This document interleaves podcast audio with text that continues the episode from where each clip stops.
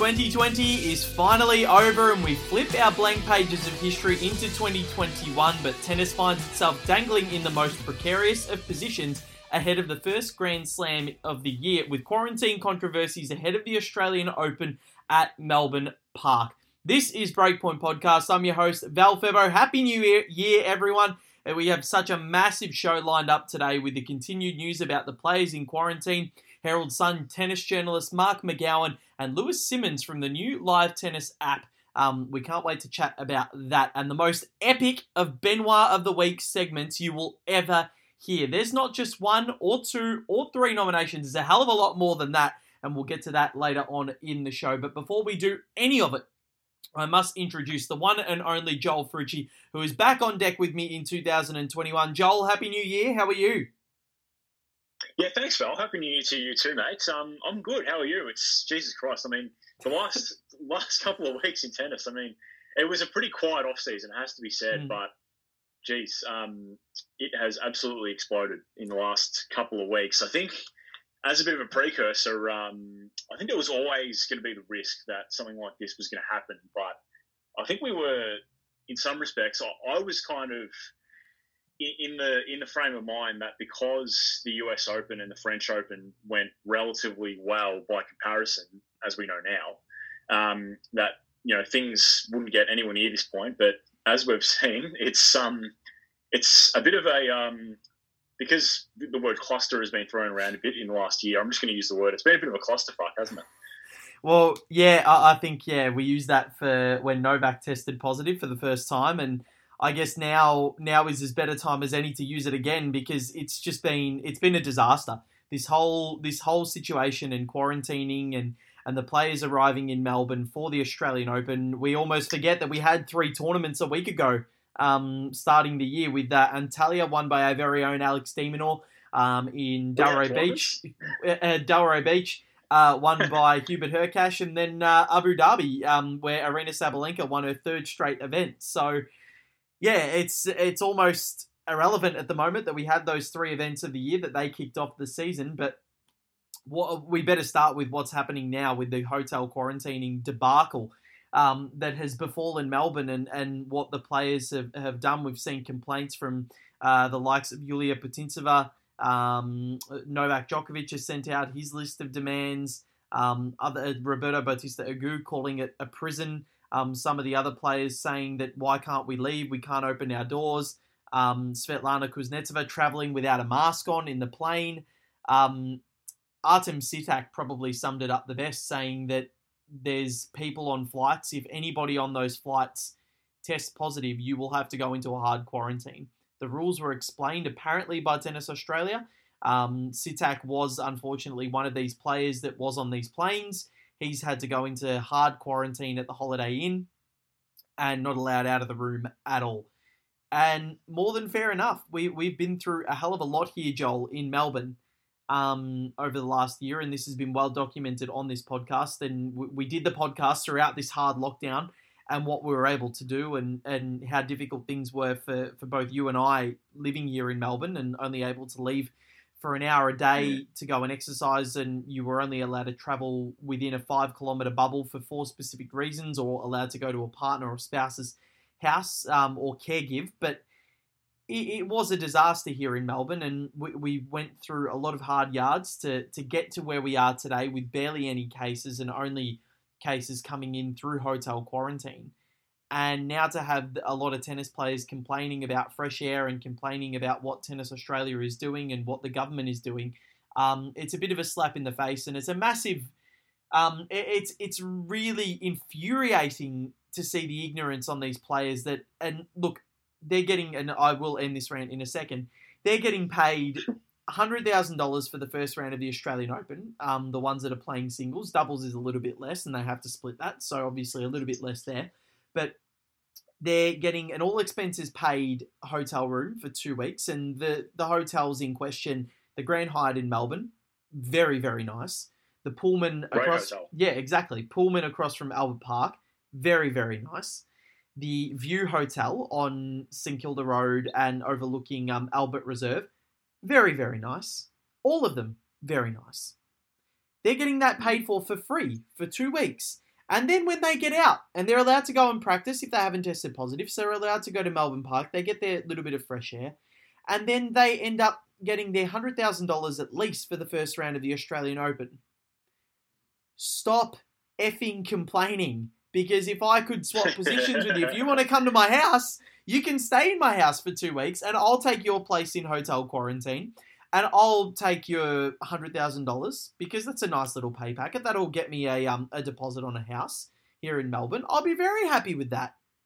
And stop complaining. It's a joke. It is yep. an absolute joke. Yep. No, well said, mate. Couldn't have put it much better. Um, you know, the fact that I, I can't imagine how big a loss that you know Tennis Australia would be incurring uh, for all these expenses for the 100k in, in prize money, for the paid flights, for paid uh, you know accommodation, and you know despite the rules that are in place and whether the players knew about them or not, it's the risk you run. I mean, we're in the middle of a pandemic and we're orchestrating this international sporting event. I mean, regardless of what the rules are, we had to be prepared for uh, for the risk, and it, it's kind of I find it absurd that some of the players don't seem uh, to have been uh, prepared for that. Now, look, in fairness to them, a lot of them, uh, and you'd have to say probably the, majority, coming from um, from what we would call hotspots, Europe and the US. That's a lot of players, right? Yeah. Um, they're coming from places that are in that position because the authorities in a lot of those places just did not take it seriously enough. And as a result, it's obviously out of control in these places. That's the consequence. And they're coming to a place with uh, probably, funnily enough, Victoria for that for that period was probably the the black sheep in uh, in Australia. But overall, you would have to say that Australia as a whole uh, has managed COVID nineteen incredibly well. Um, certainly used uh, our advantages as as a nation um, in that we have uh, we have no land borders. So we closed the borders and we eliminated it. Um, Melburnians in particular did all that hard work in uh, in July onwards to to not even suppress COVID nineteen. In the end, we eliminated it. So look, none of them are going to get any uh, sympathy uh, from from this particular community, just given uh, what what they've gone through. And uh, there was a great line um, in Ben Rothenberg's piece, actually, in the in the uh, Nine Fairfax Press, where he talked about how last year the players supported the Victorian and, and um, New South Wales communities, um, you know, in fundraising for the bushfires and raising awareness, whatever it was, expressing sympathy and empathy. They could see, and these are pretty much Ben's exact words. They could see the flames and they could smell the smoke, but seemingly they they don't understand just the uh, the environment um, and the the emotions that that people encountered and went through and felt when that second wave happened, and a lot of people went went through some bad stuff. A lot of people hit rock bottom, and it took a lot for a lot of people to, you know, to pick themselves off the off the canvas really, and um, and and try to get on with their lives in a in a different way, knowing that a lot of businesses were closed, people couldn't see their friends, couldn't go, as you said, more than five kilometers from home. It was mm. really really harsh. So. You know, I think um, I think a lot of the players obviously they need a bit of perspective, but I just don't think they truly uh, understand what they've walked into. But having said that, um, if uh, I know she's in, uh, I think she's in the Grand Hyatt, but like if Elina's Svitolina wants to come quarantine at my house, there's a spare room uh, at my house, and there's a tennis club next to my house. So, you know, if she's listening, you know, you're welcome to come. Um, Gael Monfils might want to come as well, Joel. So um, yeah, I, I, think your your love interest your love interest might be uh, might be sort of um, dwindled a little bit if uh, if Gael's there. But um, yeah, you might have to you might have to like sort of not come on too creepy um, like you have done just just now. Um, but um, the, it all sort of started with the Novak Djokovic list of demands, and some people are calling it requests, but um, this is what he said, and this is coming from his swanky, and we'll get to this. This is coming from his swanky hotel room in Adelaide, where he and a lot of the other top guys, and we'll chat about what Craig Tiley said about this, are quarantining and um, and getting out and about on uh, in Memorial Drive. So his demands were fitness and training material in all rooms, decent food for elite athletes following players taking aim at the meals on offer, reduce the days of isolation for players in hard isolation and carry out more tests to confirm they're negative, permission to visit your coach or physical trainer as long as they both pass the tests, grant both player and his coach to be on the same floor of the hotel, move as many players as possible to private houses with te- with a tennis court to facilitate training. Ridiculous. Is he on drugs? Like this is and, and Nick Kyrgios came out and said it perfectly. Djokovic is a tool because this is and this shows the disparity of how tennis athlete and how athletes are looked after, not just tennis players, but all around the world, and how they're looked after. Um, you know, you are, and we've said this about Novak so many times over the last year. You are not above a global pandemic. No human is above a global pandemic. And yes, some players have been dealt a short straw, but they knew that coming here. John Isner didn't come here because he didn't want to travel without his I wonder family. why he didn't come. Yeah, exactly. He didn't come because he didn't want to travel without his family, but there's other reasons probably as well. Roger Federer didn't probably just come. didn't want to wear a mask. Yeah, probably, and that, and it, it's probably true. But Roger Federer didn't come, yes, because of the knee, but he wasn't going to be able to travel with Mirka and the four kids plus his entourage. So why wouldn't he stay in Dubai, where there will be a tournament there pretty much immediately post the Australian Open? Why wouldn't he start his season there rather than make the trip, have to sit, sit in a hotel room for two weeks? If you don't want to do it, don't come. But if you come, shut the f up, because that's like that's all I can say. Because it's just it, it's absolutely ridiculous, and and the players that are in Adelaide have no right to to comment because they're put in luxurious rooms. Um, you know, there's only what seven or eight of them, um, and that tournament tickets go on sale sort of later this week. It's they're getting looked after. Rafa hasn't said a thing. Halep hasn't said a thing. Barty hasn't said a thing. Thiem hasn't said a thing. These top players need to probably not talk because it's going to make them look even worse because they're not the ones dealing with the difficulties like a lot of the other players are.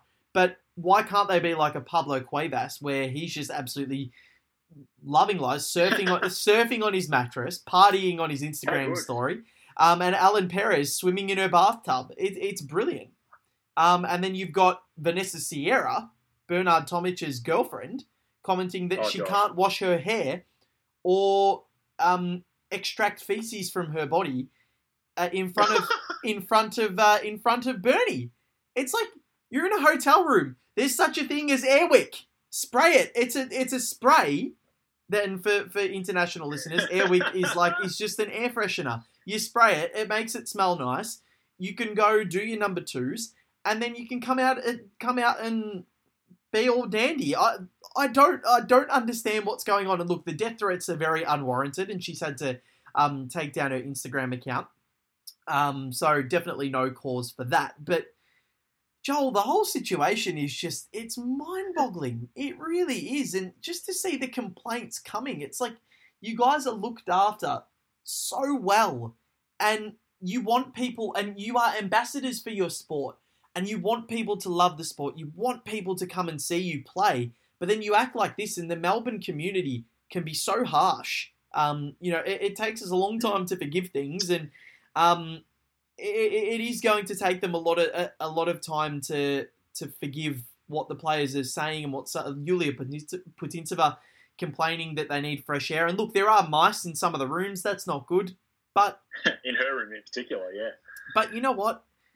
Live with it. You came here. You expected this. You were gonna have to quarantine for two weeks.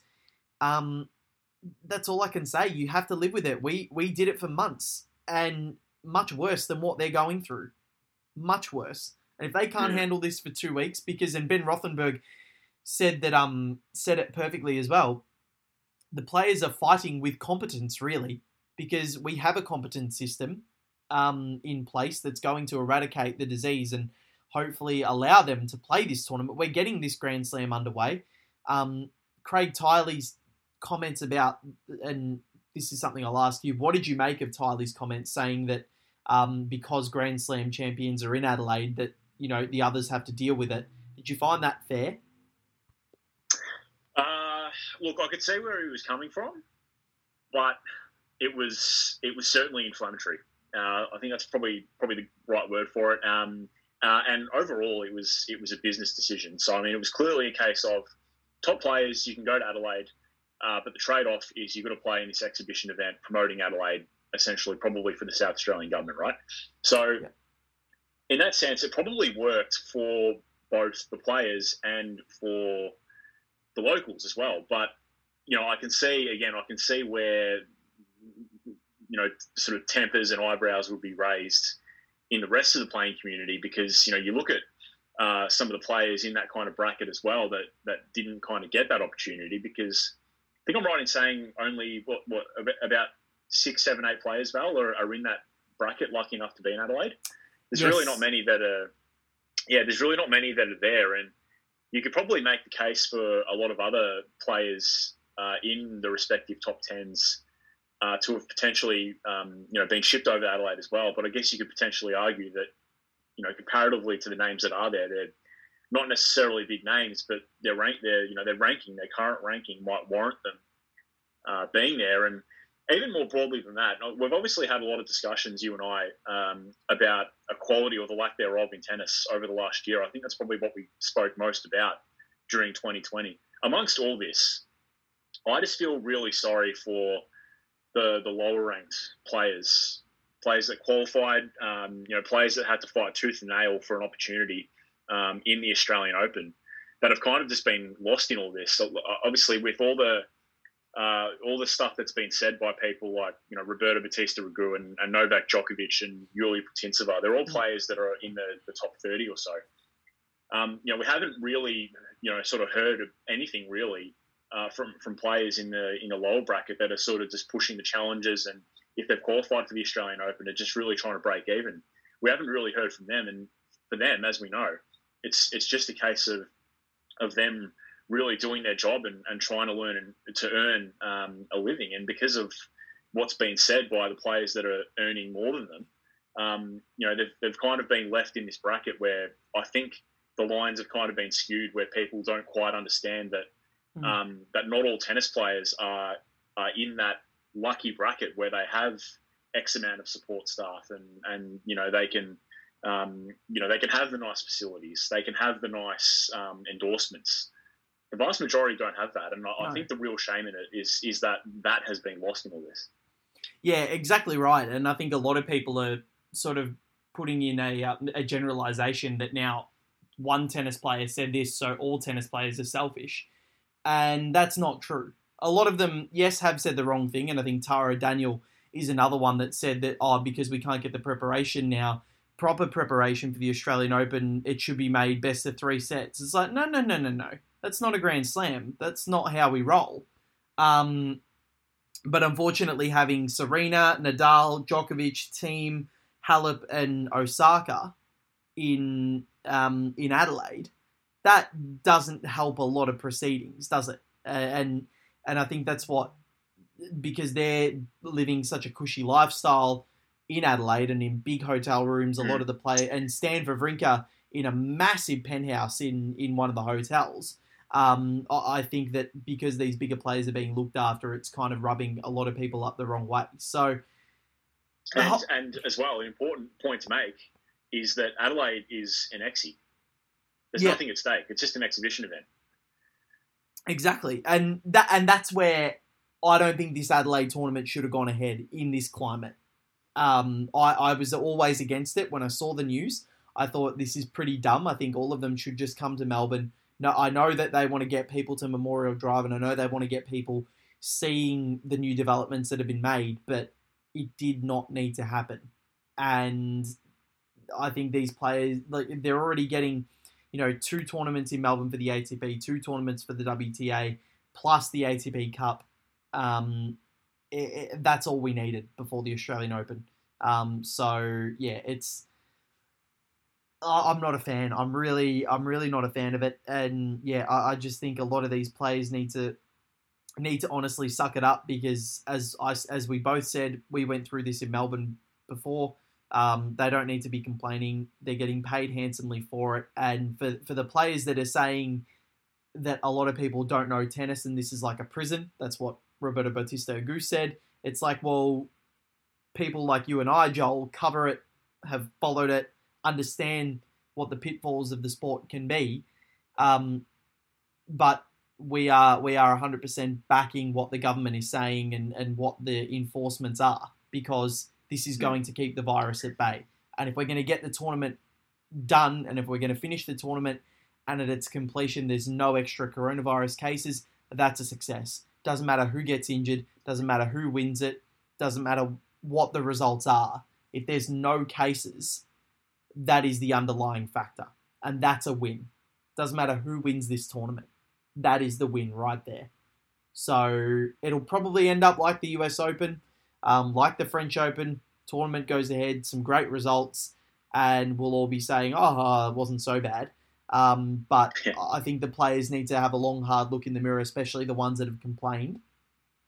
And you just got to deal with it. You have to deal with it. Yeah. Yeah, absolutely. And just a final word from me before we, we move on. Um, at the end of the day, in this thing, there are no rules here. Um, I mean, the rules just keep being rewritten about COVID 19, what, every day, every few hours? There, there's no rules here. There's no rule book. So, you know, yeah, it's. I, I just I, I, just find it staggering that so many people thought there would just be here's a block of. I, I would have almost, in some respects, called them proposals rather than rules because I think there was they were always going to change. They yeah. were always going to change, and that's exactly what we've seen. Exactly, and then we like even we did even see how how the hell Tennys Sandgren got on his flight. I'm not I'm not even sure. So he was given a a negative, a positive on the Monday, and then on the Wednesday he was flying out, and he called Craig Tiley a wizard. Um, so I'm not even I, I'm not even sure how all that works because of the shredding, and there's new sort of parameters for how to measure COVID and who's got COVID. It's all very nitty gritty, but I just think that now now is the time when and Victoria Azarenka said it perfectly. Now is the time when we need unity as fans, as the media, as players, and we all have to work together to contain this virus. And she couldn't have summed it up perfectly. And she won social media the other day for her statement. And, if, and Anastasia Potapova, I think, um, came out and thanked everyone. Um, Nick Kyrgios, voice of reason again. So obviously a few things haven't changed from 2020 to 2021. Um, that's still as crazy as ever. And um, Bernard Tomic qualified for the Australian Open. Bizarre. Absolutely. Absolutely. And that's been lost in all this as well. I know, exactly. Well, um, yeah, so he and Vanessa Sierra have, um, apparently she's his coach, Joel. Um, and he said he wasn't going to reveal his yeah, secrets, and I'd hate to think what those secrets are after um, hearing what they did, uh, what they did online, what they did online. Um, I've, I've honestly, I've got that that is one of the weirdest relationships I've ever seen, um, and especially some of the social content they've been producing, um, twerking for laptops and and what have you. Um, it's just it's it's just odd. So, um, yeah, let, let's um let's move on to our first guest, Mark McGowan. And our first guest does join us now. He is one of the best journalists, one of the best sports journalists in the country. Um, whether it's AFL, whether it's tennis, whether it's anything, he can write about it. His penmanship is exquisite. His name is Mark McGowan. He's not the new uh, the WA Premier. He is the journalist. And Mark, thank you so much for joining us here on Breakpoint. It's a, it's a pleasure to have you on. How are you going? Yeah, going well, mate. Far too kind. I'll, uh, I'll slip you the, the $50 note afterwards. Uh, thank you. I'll take that. Actually, Christmas has uh, just gone around the corner, so I'll um I'll take that as an added Christmas present. But um, doing your stuff for um the Herald Sun at the moment. How's how have you found everything so far with all of the quarantine and every all of the complaints that are coming through by all of the players? Joel and I have chatted about it uh, at, off the top of the show, and we're quite baffled at how ignorant a lot of the players have been. So, what's your take on it all? It's it's been an, extraordinary build up to an Australian Open. I, I can't remember anything like this um, in my time um, watching, following, covering the Australian Open. It's just been. I mean, we all know it's been a very strange 12 months in general, um, and we knew that this was going to be a little bit different. But ever since the planes arrived in Melbourne, probably even just before that, it was probably that it all started with Tennys Sandgren's tweets before he got on board the flight, and I think ever since then it's just been a crazy, crazy few days. Obviously, COVID dominated initially. The last few days, it's been all about player complaints. Roberto Bautista Agut coming out comparing it to jail, but then there's, you know, did he know he was on the camera? They're just extraordinary headlines. Even this morning, the police minister telling tennis players to stop feeding the mice. I mean, who would have thought that would be a headline during this year's Australian Open? It's just been a, a really, really unusual build up, and uh, I can't wait, to be honest, for the, the first ball to be struck because I think everything's going to calm down a bit once that happens and we can start debating who's going to make the quarterfinals, who's going to break the Grand Slam record, and yeah, I can't wait to get to that point.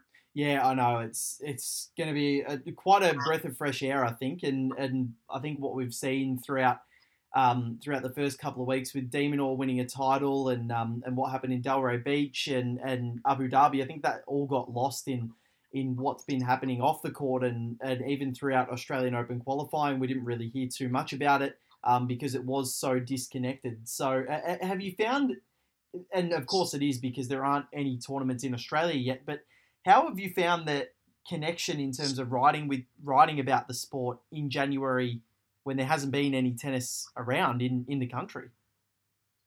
I think at this stage you have to go where the news is, and, and at the moment, as we touched on just, just a second ago, mm. it's all about COVID, it's all yeah. about the drama, it's all about the controversy, and um, whether there's going to be changes, whether tournament dates going to be pushed back. Obviously, Craig Tiley talked about that last night. That there's a, a strong possibility that the leading events will be pushed back a couple of days to the, the Tuesday rather than starting on the Sunday. Um, there just isn't tennis to report on right now. So instead, we, you have to look for the news, and the news at the moment are daily updates on um, whether are players tested positive or um, whether a player's been able to practice and, and get out of their room. Um, that, that's where it's at at the moment. At, at, this time of year, we're used to the Australian Open being on. We're, we're away at this point. Um, and at this stage, we're still a couple of weeks away from any sort of tennis, let alone the, the Australian Open, obviously the February 8 start date. So it's been unusual, um, but it's good to see people talking about tennis. Um, that, that's always a good thing because during the year, as we know, it doesn't get the same coverage as a, a lot of the other sports, particularly the football codes. But um, uh, it's, it's just good to see people talking about tennis, although it's probably been a, a, little bit negative this year. Yeah, there's certainly been a bit of negativity. I, I think certainly from the, the Melbourne community markers, as you would know, and um, I certainly think they've come to the, the wrong spot if they were expecting uh, sympathy. A lot of the, players that uh, have uh, certainly voiced their disapproval, uh, disapproval about some of the conditions in which they're currently uh, dealing. And going to get you to editorialise a little bit here, but what do you what do you sort of make of the whole situation? Obviously, we've heard from players like Roberto Bautista Agut and Yulia Putintseva and, and Novak Djokovic, and you know, there's been there's been displeasure amongst the players. I mean, what, what, what have you made of it? Because I know certainly Val and I, we've, we've been speaking to it as Melburnians, as Victorians, and we went through some pretty harsh stuff. Um, so, what do you think of the whole situation? I'm probably not as as critical as some of the other, I guess, neutral as we call them. Um, as, as someone, I consider myself a tennis person. Um, I have a, a, little bit more sympathy for for some of their complaints. I think it's a little bit, it's been misguided. There's no doubt about that. Um, that's probably the an understatement to say that. But I try to look at it another way. And, and for me, I'm, I'm looking at it as they're coming from traveling around year by year. They're used to certain things. They're used to countries that treat the coronavirus completely differently. Um, yeah. they, they don't realize it's been a shock to their system. Um, I mean, I, I, spoke to Taro Daniel earlier in the week, and you know, he, he said he was a bit more prepared than others because he'd been watching the news from from afar and had seen people getting arrested for not wearing a mask, and so he was like, "Wow, I saw hardcore stuff like that." So I knew this was going to be strict, but then you have other players that just haven't been aware of anything that's happening in Australia. They've rocked up, and it has been a shock to their system. Um, and you know, you look in the US, and it's it's normal to have COVID every day. There's more cases. There's hundreds. There's thousands of cases, and so they're just thinking, oh, we're, we're getting on with life. Um, whereas here, we want to be at zero cases. We've had a horrendous period last year here in Melbourne. We all know that multi-month period in lockdown. Um, you know, people lost their jobs, and, and I think that has started to get through to the tennis community and they've probably started to temper it. And then there's some that are just a bit savvier, like your Victoria Azarenkas, who understand how to cultivate their public image. And there's others who just don't care about it, like your Putintsevas, and who just, you know, don't give a stuff. And, you know, they'll, they'll talk about their mouse and they'll, um, even once the Um, you know, once the criticism comes, they'll, they'll still put up signs saying we need fresh air to breathe. I mean, um, she doesn't care, and she never has. Um, so, in summing up, I, I, just think I have a little bit of a softer um, view on it than, than most people. But uh, I think in general, they, they, probably need to pull their heads in a bit. Yeah, I think you bang on, and obviously we're not we're not doctors or epidemiologists, but I think at the end of the day, it's just kind of part part and parcel of the fact that we are in a pandemic and there are no rules. And we saw it with the US Open and we saw it with the French Open, and luckily, in hindsight, there was no explosion of COVID cases, and we didn't really hear too much about it, even though there were some positive cases, there were some scares. But I think it's it's just the situation we're in. There's really no rule book, and I, I honestly feel sorry for the authorities, and I feel sorry for Tennis Australia because you know as much as we want the event to go ahead, and you know we don't want this this void of tennis, we don't want revenue to be lost. It, it, it just must be just so hard to actually get all the logistics together, particularly here in Australia when the majority of the tennis community is coming from Europe and is coming from the USA, which happen to be hotspots. Yeah, I mean, it, it must be soul destroying for Craig Tiley because yeah. he's used to the Australian Open being the happy slam. Um, and it's, it's been anything but this year. Like, no player is going to walk away saying, This was the happiest time of my life. There's no doubt about that. Um, and, and they've done so much right. Like, the, the amount of work that mm-hmm. Craig Tiley and his team are doing. He had a, there was sort of a snap press conference that was held last night, being, uh, being sort of Tuesday night. And he told us that the executive and leadership team are all working at least 18 hour days. And let that sink in. Like that, that's an enormous yeah. amount. And that's not just, you know, one day here or there. This is day after day at the moment. They're doing 18 hour days. And then you think of the millions they're pouring in. There's a chance they're going to lose a $100 million. Or you know, they're going to pump that much money in and and and they, have had to dip into their eighty million dollar reserves to, to make sure this this tournament goes ahead. You know, they're they're doing everything possible to tick off the government regulations, keep players happy. Stars are getting treated a bit differently to your average players. That's causing a bit of a stir. But in general, we all want this to get through. They've got to be safe. And that is the biggest priority here. They've got to get it off without a hitch, but we can't have a third wave. If that happens, it is going to be an absolute disaster. And tennis will take a very, very long time to recover in this country. So let's all cross our fingers and, and hope that the drama leads to, to nothing more than that. Um, we, we just need to get this off without a hitch. And you are right. Craig Tiley did say that the last five days have felt like five years. Um, so, and I, I can't imagine the stress that he would be under, and that the executive Australian Open team and Tennis Australia team would be under. But what do you make of the Adelaide tournament and actually having the exhibition there? Because of the furor that it has created between the players, and it's just further sort of established that gap between the top and bottom players. Should this exhibition have gone ahead at all, and should Djokovic, Nadal, and co have just come to Melbourne instead? Well, I think this is this is the point. I mean, we we look at it and we go, look, in a perfect world, probably not but it's not a perfect world. And Craig Tiley, again, touching on that conversation last night, he already had spoken about it, but he, he went even further last night to discuss it. And they had exhausted the capacity for quarantine in Melbourne. They had to find a way to fit more players elsewhere. And that's why they went speaking to all the state governments in around Australia to find out who would be willing to house another bubble. And, and it ended up being SA. And uh, as you can understand, like the premier in, SA, Stephen Marshall, is sort of going, okay, I'm happy to help you.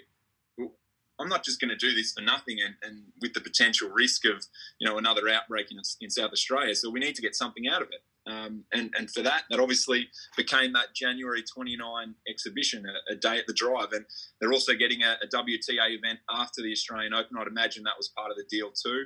Um, that hasn't been 100% confirmed, but I'd imagine that is the case. And again, if you're going to have an exhibition, you can't just have a bunch of guys ranked 80 in the world. Um, let's not kid ourselves. Um, it, when it, at this time of year, a lot of casuals will watch the sport, and a lot of them only know the top guys. So for him to convince a government that we're going to give you this event, it had to be a quality product. And so they got the best players in the world to turn up. And the funny thing was, Craig Tiley came out last night and was quite quite honest about it, and he, he sort of said, you know, Gonna, we're going to give the best players the best deal. Um, it's just how it is. And as a general rule, the best players get treated differently.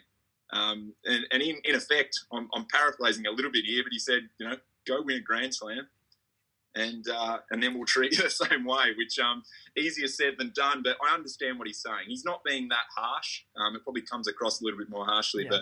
but um, you have to understand what he, where he's coming from. Yeah, I actually can see where he's coming from, and one of the things, actually, Marc, that Val and I did touch on before was was saying that uh, kind of lost amongst all the the chaos has been really do feel sorry for some of the lower ranked players that just happen to be coming to Australia that you know don't don't earn the same uh, you know money as the, the high ranked players. They're not in that kind of glamorous bracket, and they're just trying to make their living. And you know, even even though this guy that I'm about to mention isn't probably in that bracket. He's really got himself back on his feet in the tennis sense, came through qualifying, got himself into the Australian Open. Bernard Tomic, I mean, it's incredible that all this stuff's happened and we haven't really spoken about Bernie at all. And um, I mean, the stuff that we have heard about him, um, we, we know he's a pretty interesting kind of guy, but um, just just the kind of stuff that we have. That's an understatement. Yeah, it is an understatement. But like just the, this, the stuff that we have heard about him uh, from the Tomic camp in the last couple of weeks kind of really, really sums him up, doesn't it? And I guess you've kind of been on top of qualifying, but it's going to be fascinating to see him back in the Open. It really is. I mean, I don't think you used the words, but I think we all know OnlyFans has been, become a, a pretty buzz phrase around uh, around the Bernie camp. Um, with his girlfriend. So I mean, that's that's dominated the headlines, and it's it's so Bernie. Um, but look, he, as you said, he, he battled his way through qualifying. You know, three straight three set matches. He went the distance each time. Faced a match point against a young Aussie, Tristan Schoolkate, in the in the second round of qualifying. Certainly got challenged against JP Smith, another Australian, in the final round. He had to you know, win it in a, a match tiebreak in the third set.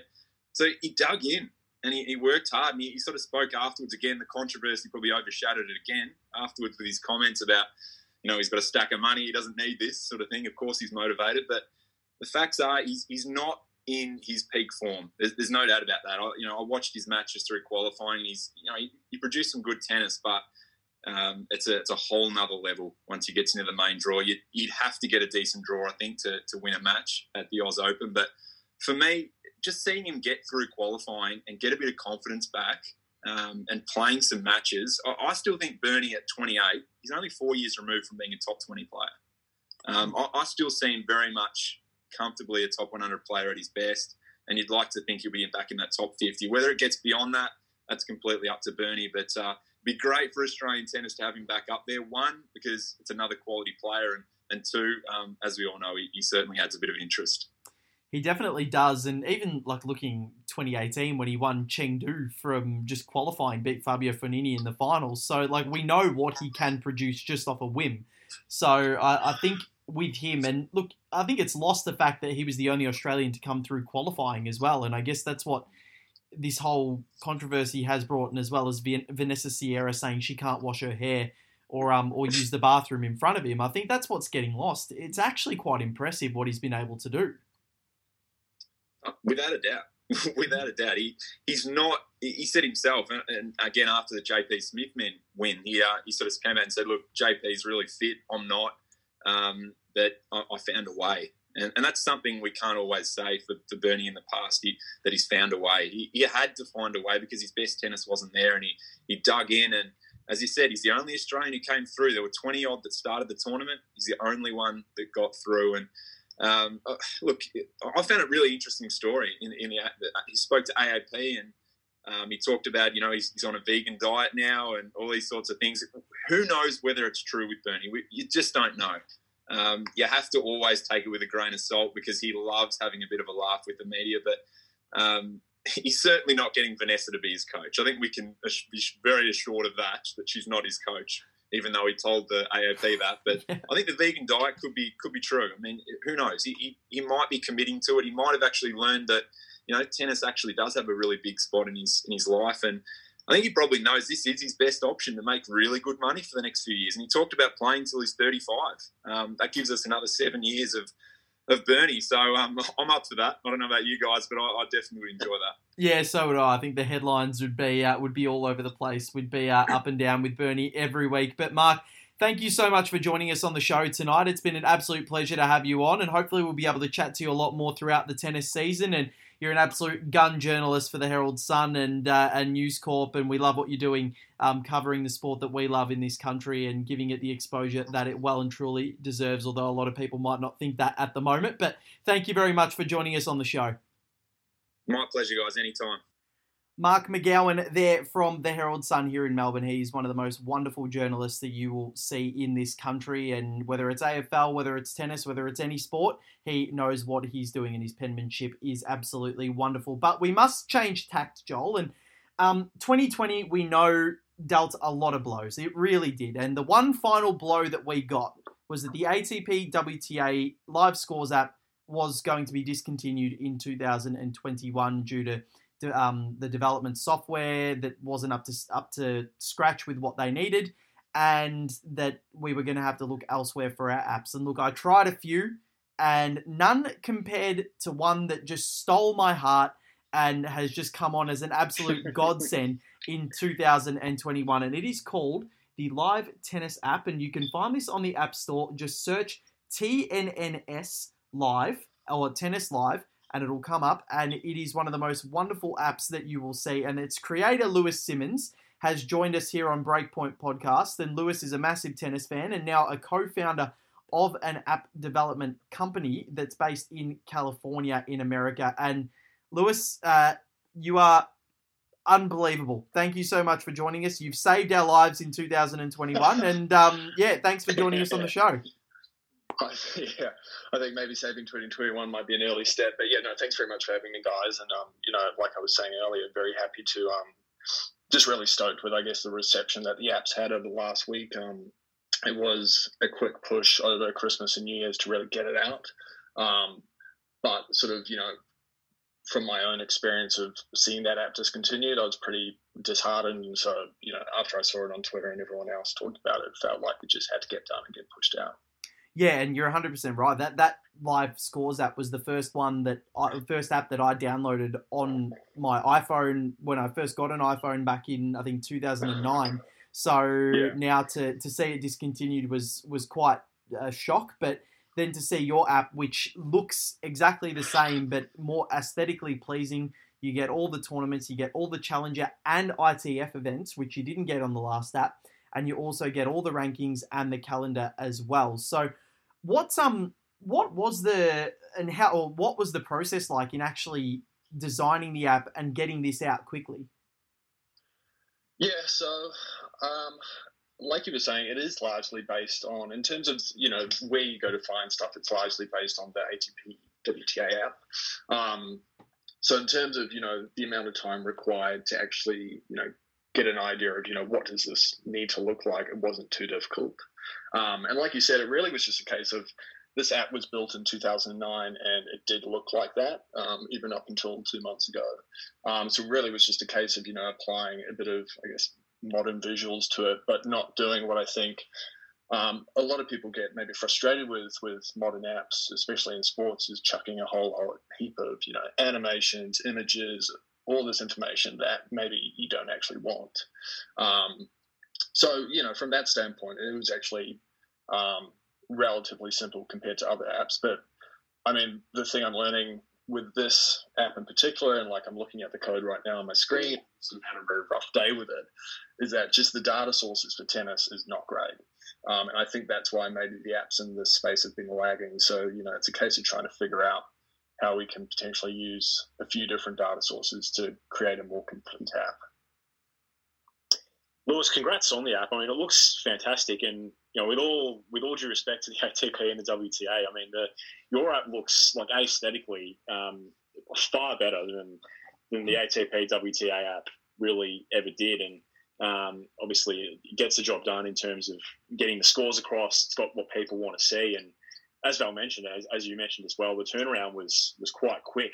Uh, it's already up um, relatively, um, you know, close to 2020 Christmas. I mean, how did you manage to get it up in, in such a, a, short amount of time? I can only imagine it must have been all hands on deck there for a little bit. Yeah, it was. So uh, it was Christmas Eve, and basically it was sort of lying in bed that morning. I was like, well, if you're going to do it, you're going to have to do it right now. Um, and so basically, it was just a case of you know we were away on holiday within New Zealand, um, but it was just a case of like, we just have to do this now. Um, so I started coding that morning.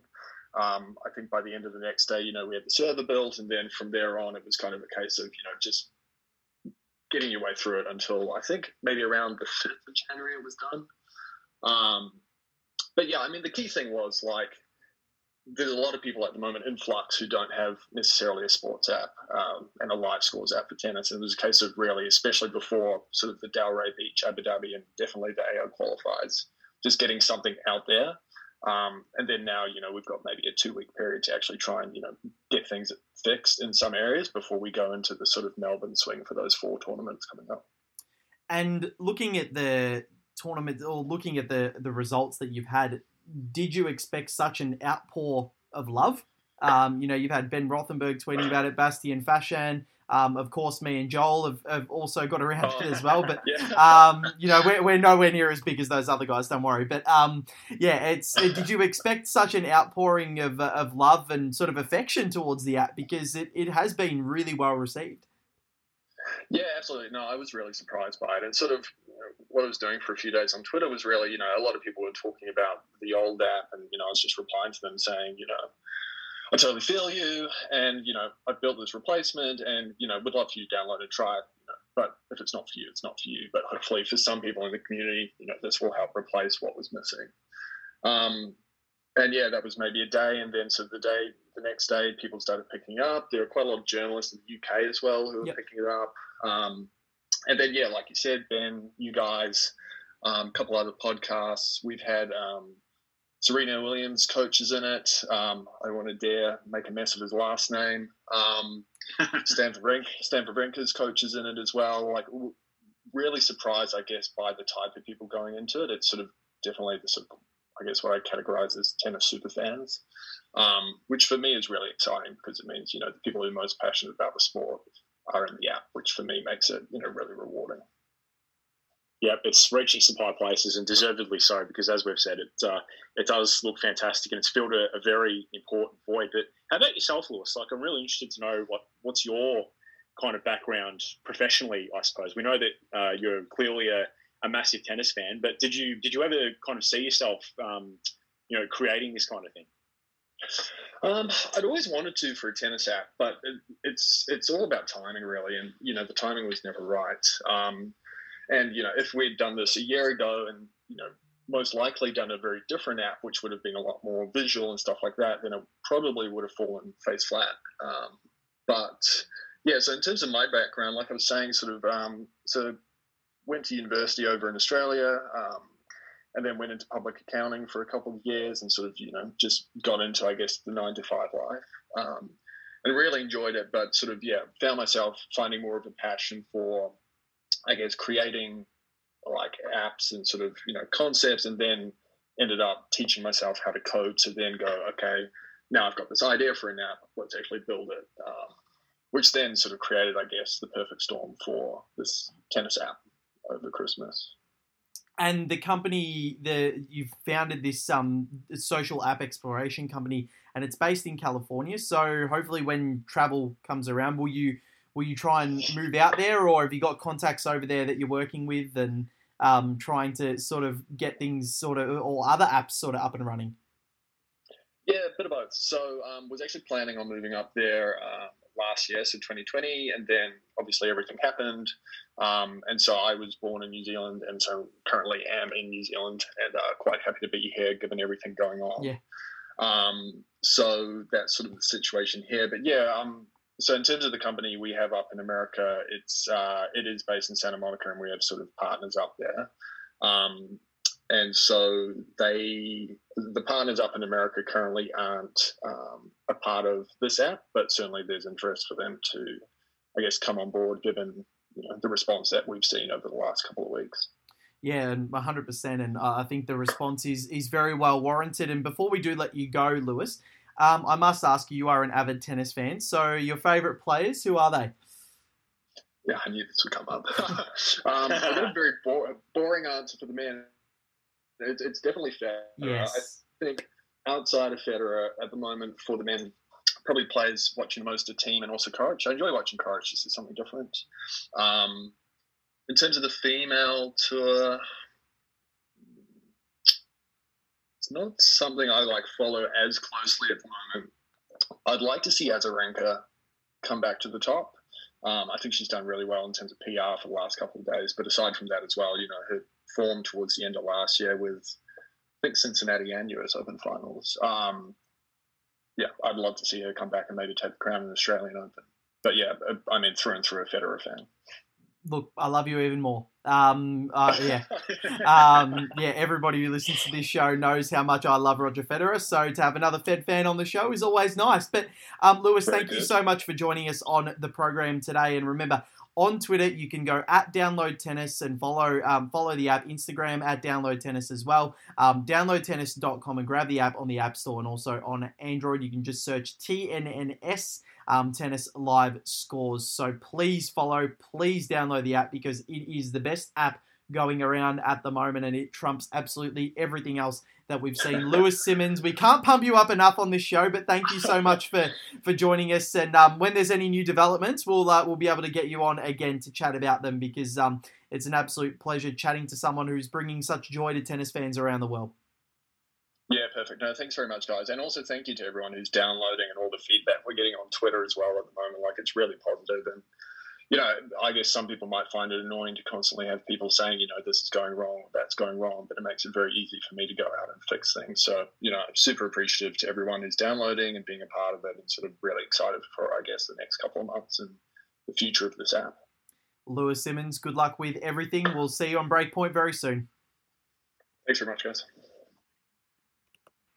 Lewis Simmons there from the live tennis app. It is it has been an absolute godsend and when 2020 kicked us when we were down with the ATP WTA live scores app going, uh, this was a godsend produced in 2021. So the live tennis app, remember, go download it. It is amazing and it's got everything you need as a tennis fan to follow the tour all year round. But Joel Ferrucci, Benoit of the Week was seg- a segment that took the world by storm last year, and by the world I mean you and me, um, and this and this little podcast here. But we are the world, and we, we often said that we cured COVID, and look, we didn't. But um, you know, we, we like to we like to think we did with our dulcet tones. But um, we usually gave away one nomination every week, um, every time we did the show, and Novak Djokovic was our Benoit of the year with six. Um, and there was only one instance where we gave away a multiple nomination, and that was to Tommy Haas and Kim Clijsters for winning their exhibition events. So the Golden Ollies.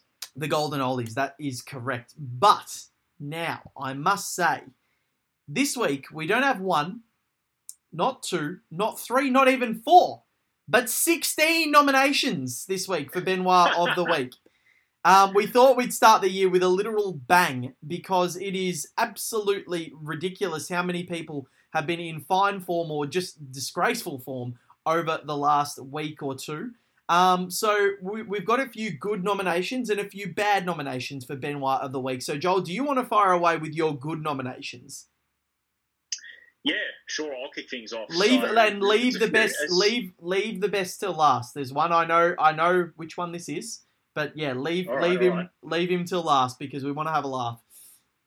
All right, all right. Well, the natural segue is the live tennis app. We've just been talking about it, and Yep. as you said, Bella, it has been a godsend. And I tell you what, for an independent product, it's it's bloody good. So for anyone, um, as we said before, that hasn't uh, checked it out yet, make sure you go and uh, download it uh, because it's very, very good. Victoria Azarenka gets uh, a nomination as well for being something uh, of a voice of reason, or at least trying to uh, conjure up some sort of unity in the tennis community. Rennae Stubbs gets one, as does Ben Rothenberg for their commentary during the week on various platforms. Uh, Nick Kyrgios, um, again, has got another positive one. I think he's got more positives than, um, than uh, negatives uh, Yeah. collectively, Val. Um, never thought we'd be seeing that, but um, here we are for his uh, Djokovic is a tool call immortalised on my Twitter account at Joel Fruch. Make sure you go give it a like. Uh, Pablo Cuevas for drinking Coronas at 11 a.m. in the morning. Well done, Pablo. Um, great stuff, making the most of quarantine. Uh, Artem Sitak, um, another voice of reason yeah. and, and, just having um, a sense of perspective really is, is what uh, people uh, want to see in, in Melbourne and, and, in Victoria at the moment. Ellen Perez gets one. We know she's good value, uh, Ellen, and um, her documenting of her quarantine experience has been uh, quite funny, actually, and a, a, veiled swipe at Vanessa Sierra saying that she might have to go uh, and uh, wash her hair by herself. So well done to you, Ellen. Good stuff. Uh, and finally, um, the uh, father and lord and I don't know what else of this award, Benoit Paire, because he um, ordered himself some um, Uber Eats, some Maccas, um, when he was in quarantine. So, interesting thing about that, Val, is I want to ask you, what do you think he ordered? Yeah, well, we were talking about this uh, today, and I, I don't know. I'm I'm thinking because Benoit is a very extravagant soul, um, and he is a bit of a hipster. He likes to call himself a hipster. Um, I reckon he would have got whatever the most expensive thing on the Macca's menu was and I'm assuming it's one of those black Angus burgers. Um, you know, they look very swanky. They use the full-on brioche bun for them.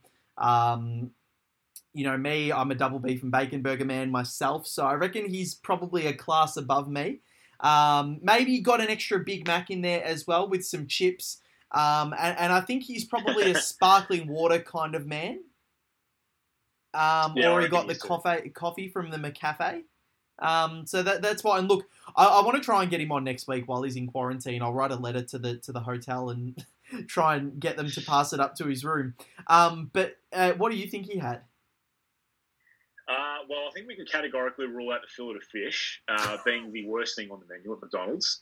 Um, I, no, I'm going to say because I think it's the best thing at Macca's. Um, he probably ordered a double quarter pounder um, yep. with some chips on the side. Um, Is that because uh, it's what you had? Yeah, yeah, because um, because Benoit has good taste, um, he probably yeah, he probably ordered a double quarter pounder, large chips, and uh, six nuggets. And uh, if anyone is wondering why I think he ordered that, it's because that's exactly what I order. Um, and he's a man with good taste, and I'm a man with good taste as well. I love how just how you've just thrown yourself up a few notches today. Just uh, go give that a like, immortalize on my Twitter.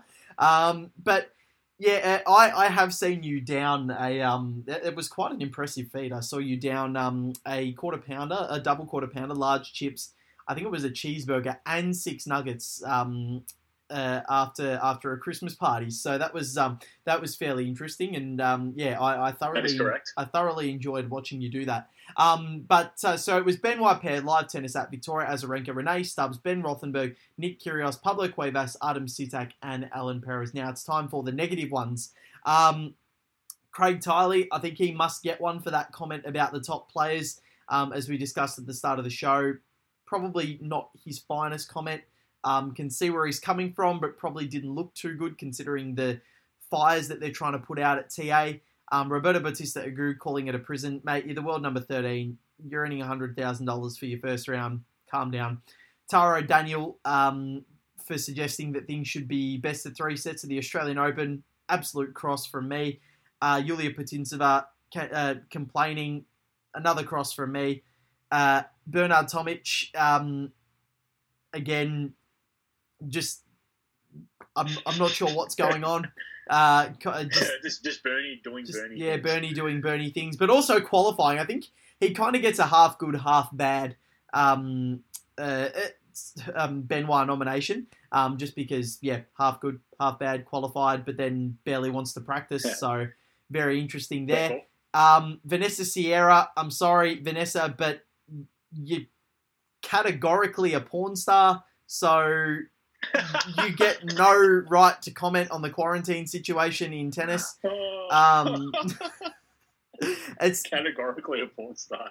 Well, I love it. I, I, think she is. Um, so yeah, you get no right to comment to comment on what's going on, and yeah, it, it's kind of a spit in the face of all the tennis coaches out there that she's now probably going to be put on the ATP website as Bernard Tomic's coach. Um, so yeah, I, I, this is just strange. And Novak Djokovic, um, the the defending champ, I think he has to get a Benoit of the Week nomination for his um, for his uh, demands Um, and yeah, what he's been saying because he's got no right to comment on a COVID situation ever, considering the Adria Tour and everything that happened with him last year. So Novak fans, you can come at me if you like, but definitely not. So that is 16 nominations for the Benoit of the week, and um, we've we've gotten off with an absolute bang there. But Joel, it's been a pleasure again talking tennis with you. I've absolutely missed you. We um, yeah over Christmas we didn't have as much chance to catch up as we would have liked, but um, we had a swim at your place last week, which was lovely, and um, now we're going to get to see each other a lot more. But it's been a pleasure